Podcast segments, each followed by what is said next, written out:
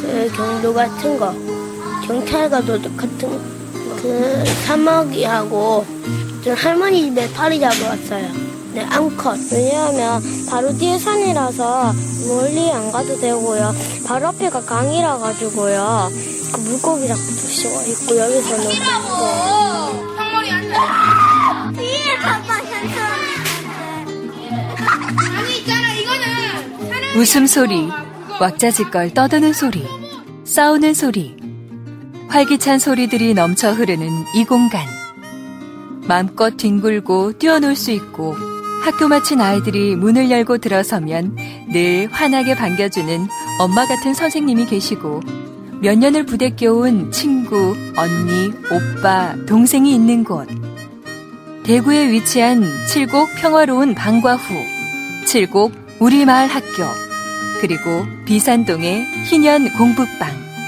엄마 아이 교사가 뭐 서로 다 같은 마음 여기기 때문에 뭐 내일도 내일도 같이 이렇게 어, 뭐 엮어서 같이 해주, 해준 게 아닌가 싶어요. 음, 그런 걸 이렇게 혼자 키우는 게 아니라 함께 이제 짐을 좀 덜 수 있는 그런 게 되는 것 같고. 그러니까 내가 경험하지 못했던 거에 대해서 준비할 수 있는 어떤 그런 것도 대주고 기다려주는 거에 대해서 얘기해주고 10년, 20년 뒤에는 우리 지금 평화로운 방과후 같은 데가 많아져야죠. 물론 내 아이가 잘 되게 하기 위해서 여기에 처음 발은 들여놨지만 내 아이뿐만이 아니라 사실은 옆에 있는 아이가 같이 잘 돼야지 사회가 평화로워지잖아요. 이곳이 너무 좋아요 라고 말할 수 있는 교육 공간. 우리는 얼마나 가지고 있을까? CBS는 대구 지역의 마을 학교 대안 공부방을 장기간에 걸쳐 탐방하고 현실과 앞으로의 발전 방향을 고민해 보았습니다. 적박하고 삭막한 우리 교육 환경. 하지만 부모, 교사, 아이, 이들이 어우러져 세상에 뿌려나가는 밝은 미래 교육을 향한 작은 희망 씨앗 이야기. CBS 특집 다큐멘터리 마을이 아이를 키운다. 제1부 신나는 마을 학교는 방송문화진흥의 제공입니다.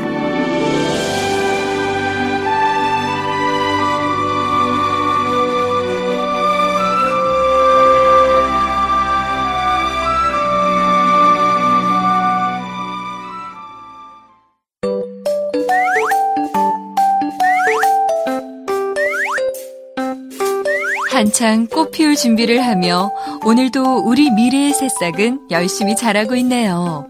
우리 아이들은 지금 어떤 생활을 하고 있을까? 국어, 수학, 과학, 사회, 영어, 어학실, 주간, 아, 음악, 미술. 어, 학교 마치고 집에 와서 씻고 물 마시고 간식 먹고 그 다음에 학원 버스 타고 학원 오는데요. 어, 집에 와서 바로 학원 가야 돼요. 피아노랑 태권도랑 한자랑 중국어 하고 있어요. 저녁은 안 먹을 때가 많아요. 너무 피곤해서 그냥 엎혀져서 하고 일단 제일 하고 싶은 거는 잠자는 거예요. 스트레스 때문에. 수업 마치고 피아노 갔다 오면 5시? 그리고 종합학원 가서 먼저 영어 듣는데 영어는 1시간, 그리고 한자는 30분, 수학도 1시간 정도 하면 집에 가면 8시? 네. 밥도 저희가 다 알아서 먹고 해야 되니. 다 비벼서 먹는, 반짝거리 다 비벼서 먹는 그런 비빔밥. 어, 어두컴컴한 방 안에 혼자 불을 떡하니 위에 딱 켜놓고 혼자서 밥상에 앉아서 우걱우걱 먹는 저를 보면 한마디로 메토리.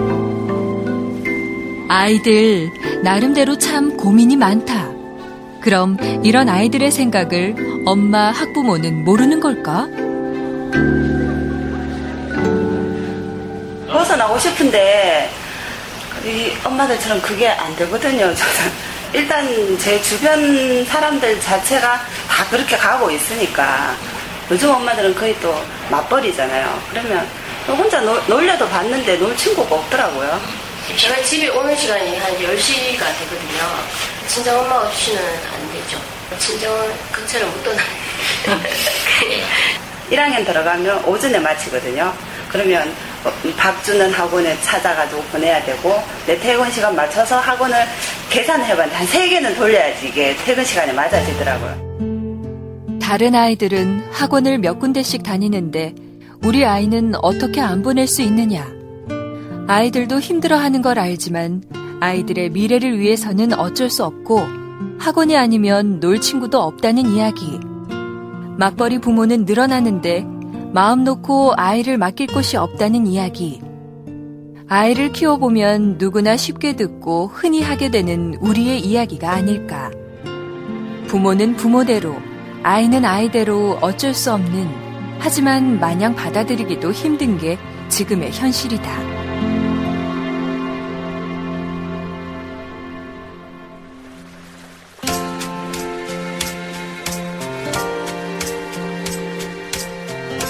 암기와 시험, 성적과 경쟁, 한국 교육의 큰 흐름에서 조금 벗어나 교육의 방향을 달리한 작은 색강을 만들어가고 있는 사람들이 있다.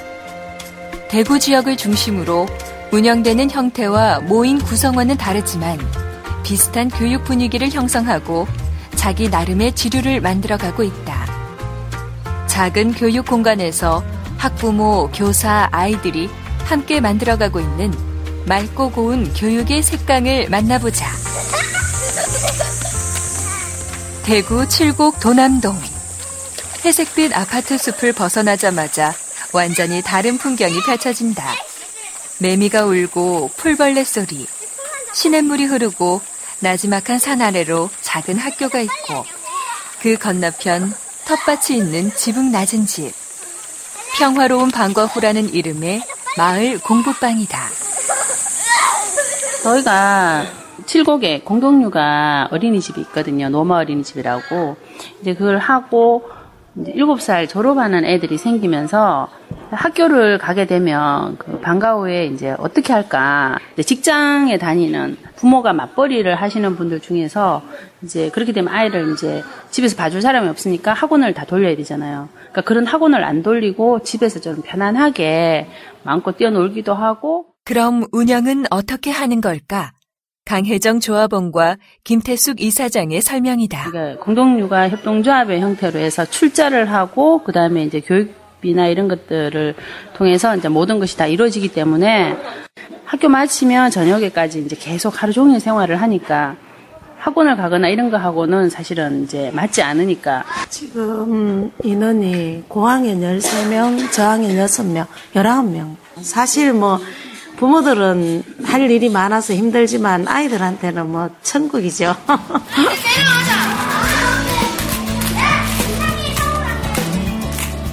특별히 장난감이 없어도 인터넷, 컴퓨터가 없어도 아이들이 신나게 놀거리를 만드는 이곳은 칠곡에 위치한 우리마을 학교. 저소득층 가정의 아이들과 일반 가정의 아이들이 어우러져 생활하고 있는 방과 후 마을 교육 공동체다. 우리 마을 학교의 황은주 교사의 말이다. 처음에 문 열었을 때는 저소득층 방과후로 문 열었는데 2007년도부터는 이제 저소득층만이 아니라 부모의 경제력과 상관없이 아이들을 그냥 아이들 뿐이다 이래갖고 지금은 다양한 아이들이 와서 그리고 또 다른 곳 대구 서구 비산동에 위치한 희년 공부방 오래된 역사를 자랑하고 있는 마을 공부방이다. 희년 공부방의 이숙현 교사의 말을 들어보면 공부방이 이 동네에 오게 된 건 94년부터였습니다. 94년부터 이 동네에 와서 지역 주민들과 함께하는 프로그램들이 뭐가 있을까 좀 고민을 하다가 자연스럽게 95년쯤에 어, 공부방 활동으로 이렇게 전환을 하게 됐거든요. 평화로운 방과 후 우리 마을 학교 희년 공부방 운영되는 형태는 각각 다르지만 마을 학교라는 공통 분모로 운영되고 있다.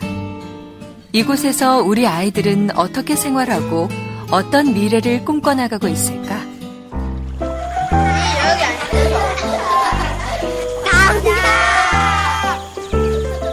언제나 마을 학교는 아이들의 목소리로 떠들썩. 냇물과 울창한 나무, 그리고 바로 옆에 텃밭이 있는 덕에 평화로운 방과 후는 집을 나서면 바로 자연학습장이 펼쳐진다. 오늘은 한 아이가 매미 애벌레를 발견해온 덕에 자연스레 자연학습 시간이 되어버렸다. 살아있다. 아이들은 매미 애벌레를 둘러싸고 모여 앉았고 나무 선생님은 백과사전을 들고 아이들의 호기심 해결에 나섰다. 너 아까 변태에 대해서 물었지? 변태가 찬이에 가까워 두 가지 딱 했지? 한 가지는 뭐고? 나! 어. 동백들. 변태는 모양이 변한다는 얘기잖아. 한번 보자. 야, 근데 우리 원래 소금쟁이 한 번도 못 잡았네. 나 많이 잡았는데. 언제? 매미 애벌레 탐구를 하며 아이들이 둘러앉은 김에 어느새 오늘의 수업 시간이 시작돼 버렸다. 자, 오늘은 책 읽기 시간. 흔들어주세요. 오케이. 찬이 읽어봐라, 제목. 모두, 모두 소중해. 옳지. 옛날 어느 나라에 임금님이 아주 나쁜 병에 걸렸어. 좋은 약도 소용이 없었어. 용하다는 의사도 고개를 설레셨다는 거야. 아이고, 내가 이런 몹쓸 병에 걸리다니. 병에서 나을 방법이 없는 것이냐? 임금님, 방법이 아주 없는 것은 아닙니다. 단 하나 있긴 하온데 워낙 위험한 일이라. 무엇이냐? 어떤 방법이든 좋다. 어서 말해보거라. 암사자의 젖을 먹으면 병이 씻은 듯이 나을 것입니다. 암사자라. 그 무서운 암사자의 젖을 어떻게 구할 수 있단 말이냐? 걔 누구 없느냐? 암사자의 젖을 구해오는 사람에겐 큰 상을 주겠느니라. 구해야 한다면 어떻게 해야 되겠어요? 어, 주원이 어떻게 할 건데? 어, 새끼 사자로 명장해서 어, 어. 상아리를 놓고 어. 기다렸다가 물이 나, 나오면은 음, 이걸로 가서 어, 임금님 병을 낫게 해서 어쨌든 주원이 방법은 새끼 사자로 변장을 해가, 해가 가서 가, 가져오겠다 이말 맞지? 그건 주원이 방법이다. 나, 나 다른 사람, 어, 수빈이. 요즘이랑 비슷해. 암사자 없을 때 누나 새끼 다 빼앗아갖고 어. 전에 안 내놓으면 안 준다고 협박하면 아, 젖을 내놓으면. 이러면 돼. 딱 가서 어. 보내주고 다음에 그 다음에 젖다 먹으면 돼. 어느새 책 속의 주인공이 되어버린 아이들의 눈망울이 초롱초롱. 이야기 속에 푹 빠져 있다 보니 어느새 받아쓰기 시간. 자, 받아쓰기 준비하자. 오늘 좀 어려운 거 해도 되나? 아니요. 그러면 1학년들은 특별히 안 어려운 거 하고 2학년, 3학년은 특별히 어려운 걸로 해줄게. 이모 괜찮다며요? 1번. 이거는 나 자유를 안 거야. 밤나무. 이번은 어려운 거 돼. 어. 들어봐. 파란 리본을 묶어 두었지요. 중에 묶어 두었지요. 묶어 두었지요. 모르면 패스. 틀려도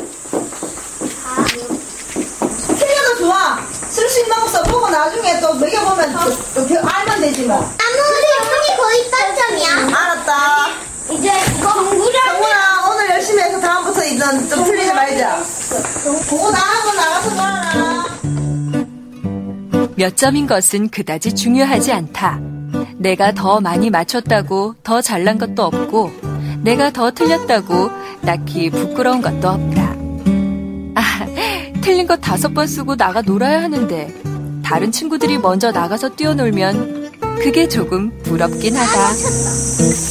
뭐 잡고 있었는데? 실점자리. 시점자리? 어, 정말? 그 시간 근처에 있는 4세에서 7세 공동육아 어린이집에서 평화로운 방과 후에 텃밭 구경을 왔다. 초록색은 따면 안 돼. 알았지? 이쪽에 와도 되는데 이쪽으로 와도 돼. 바닥에 떨어뜨린 거는 먹지 말고 한 개씩 따서 그냥 옷에 닦아서 먹어. 양아지. 저리 걷는 건 따지 말고요. 껌있다. 껌이 발견. 껌이 발견.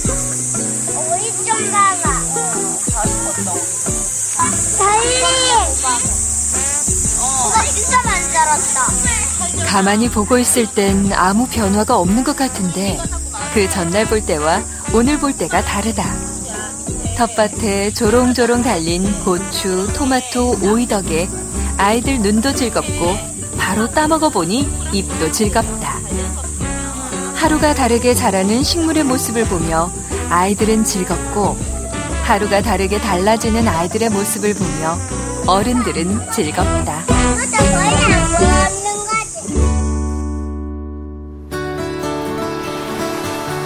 여기는 칠곡 우리마을 학교.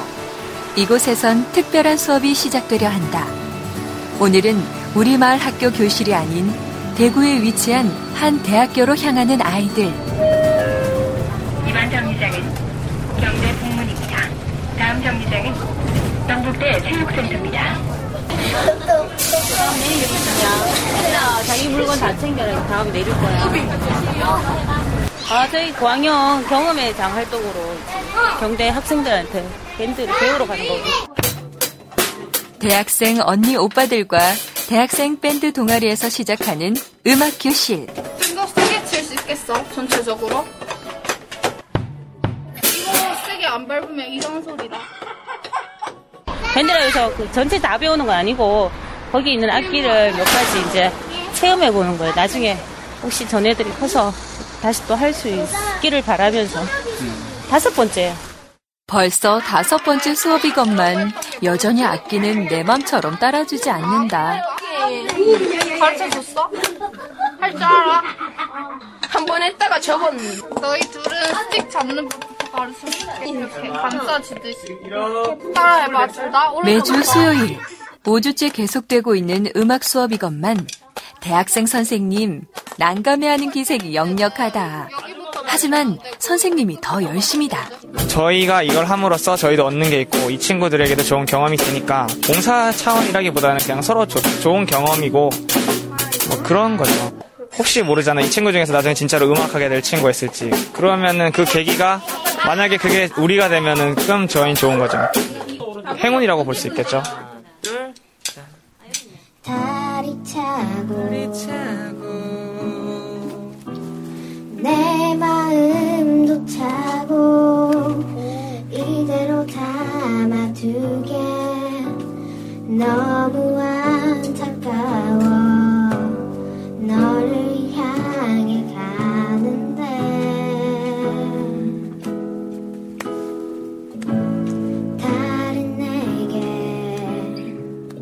같은 지역에서 살고 있는 형과 누나 선생님에게 배우며 자신들이 미래에 연주하게 될 악기를 자신들이 대학생이 되었을 때 모습을 그리고 자신이 어른이 되었을 때 모습을 꿈꿔보지 않을까.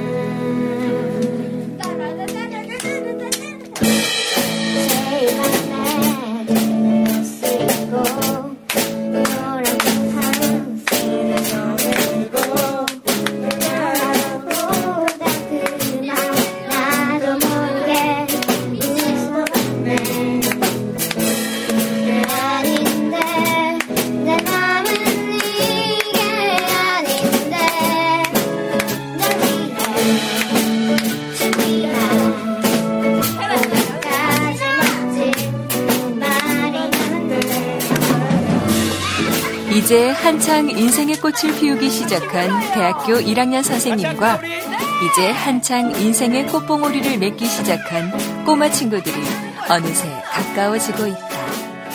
서로가 서로를 키워주는 양분이 되고 있다.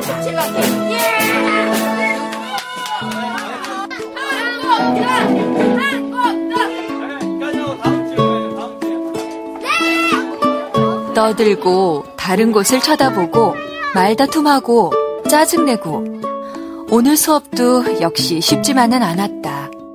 하지만 아이들도 훗날 떠올려 보게 될 것이다. 오늘의 수업이 얼마나 신나는 경험이었는지, 얼마나 소중한 시간이었는지.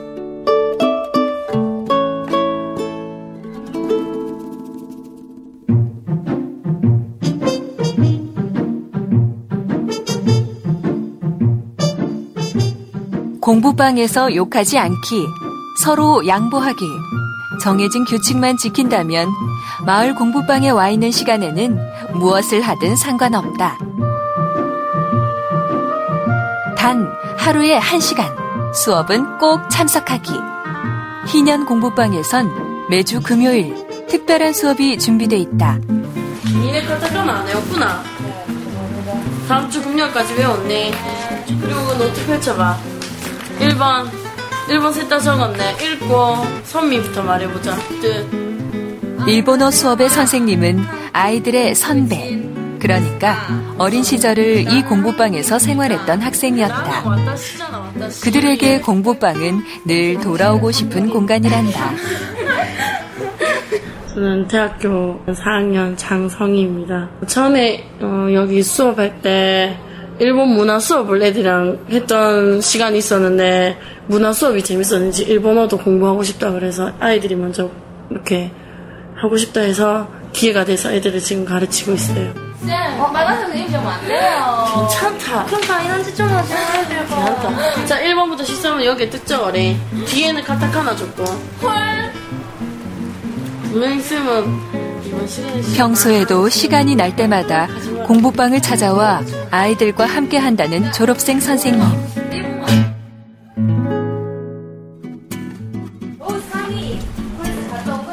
퇴근 시간이 지난 늦은 저녁.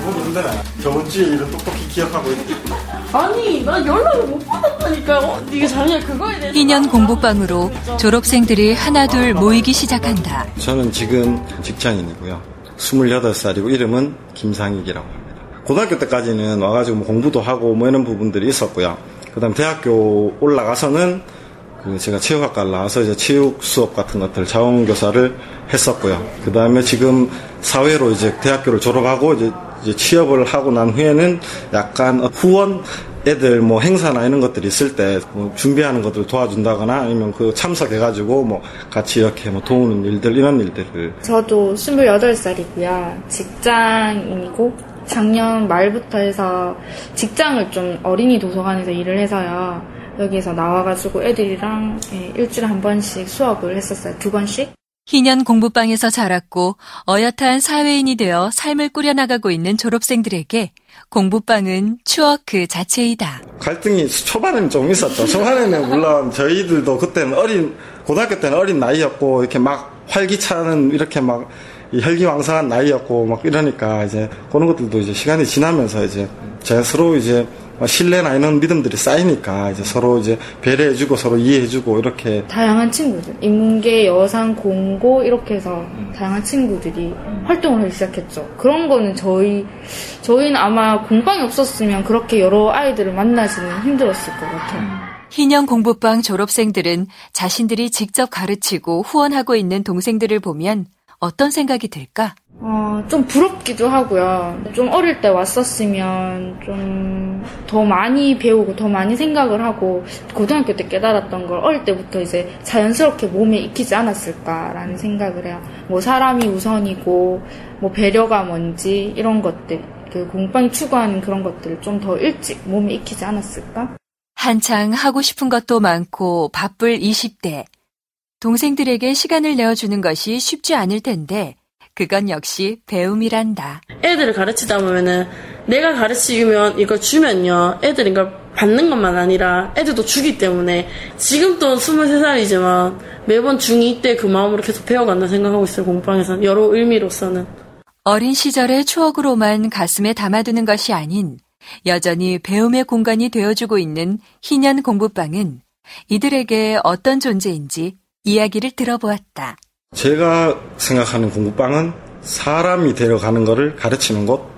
보통 공방 생각하면 그냥 뭐 영어, 수학, 국어 뭐 이런 걸 가르친다 아니면 혼자서 공부한다 이렇게 생각을 할 수가 있는데 제 같은 경우에는 여기 와서 친구들끼리 그래서 다양한 체험들을 할 수 있어서 저는 제가 만약에 애를 놓으면 진짜 데리고 오고 싶다. 저는 지금은 공방의 의미가 공, 저는 공방이 아니고 그냥 쉼터 이런 의미. 지금도 보면 뭐 스랩바에 맨발에 그냥 이렇게 그냥 뭐 편하게 그냥 와가지고 그냥 사는 이야기를 하는 거죠. 그냥 한 번씩 쉬러 오는 그냥 쉼터라고 지금 생각을 하고 있습니다.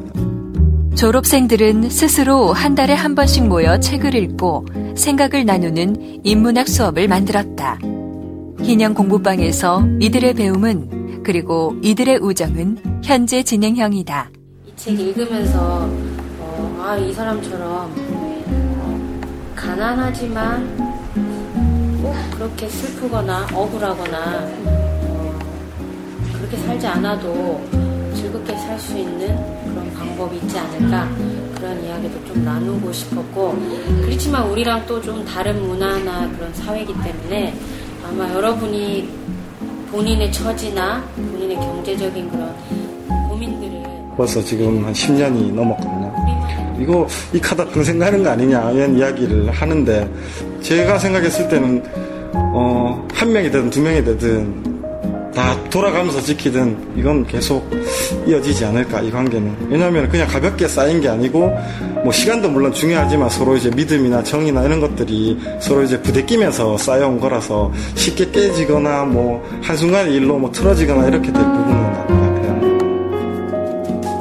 학창 시절 다양한 경험을 하도록 해줬고 나를 이해해주는 선생님이 계셨고 계속 인연을 이어갈 친구가 있고 힘들 때 즐거울 때 내 힘이 필요할 때 언제든 되돌아올 수 있는 곳. 희년 공부방은 아이들의 유년 시절이 담긴 고향 같은 공간이 아닐까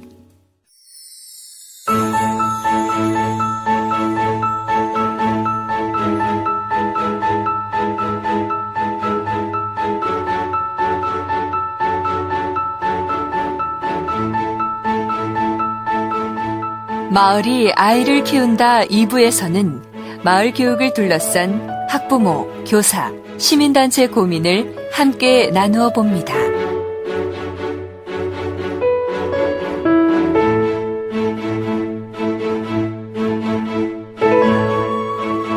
지금까지 내레이션 정미라, 구성 이은주, 음악 김영, 제작 연출 이동유였습니다.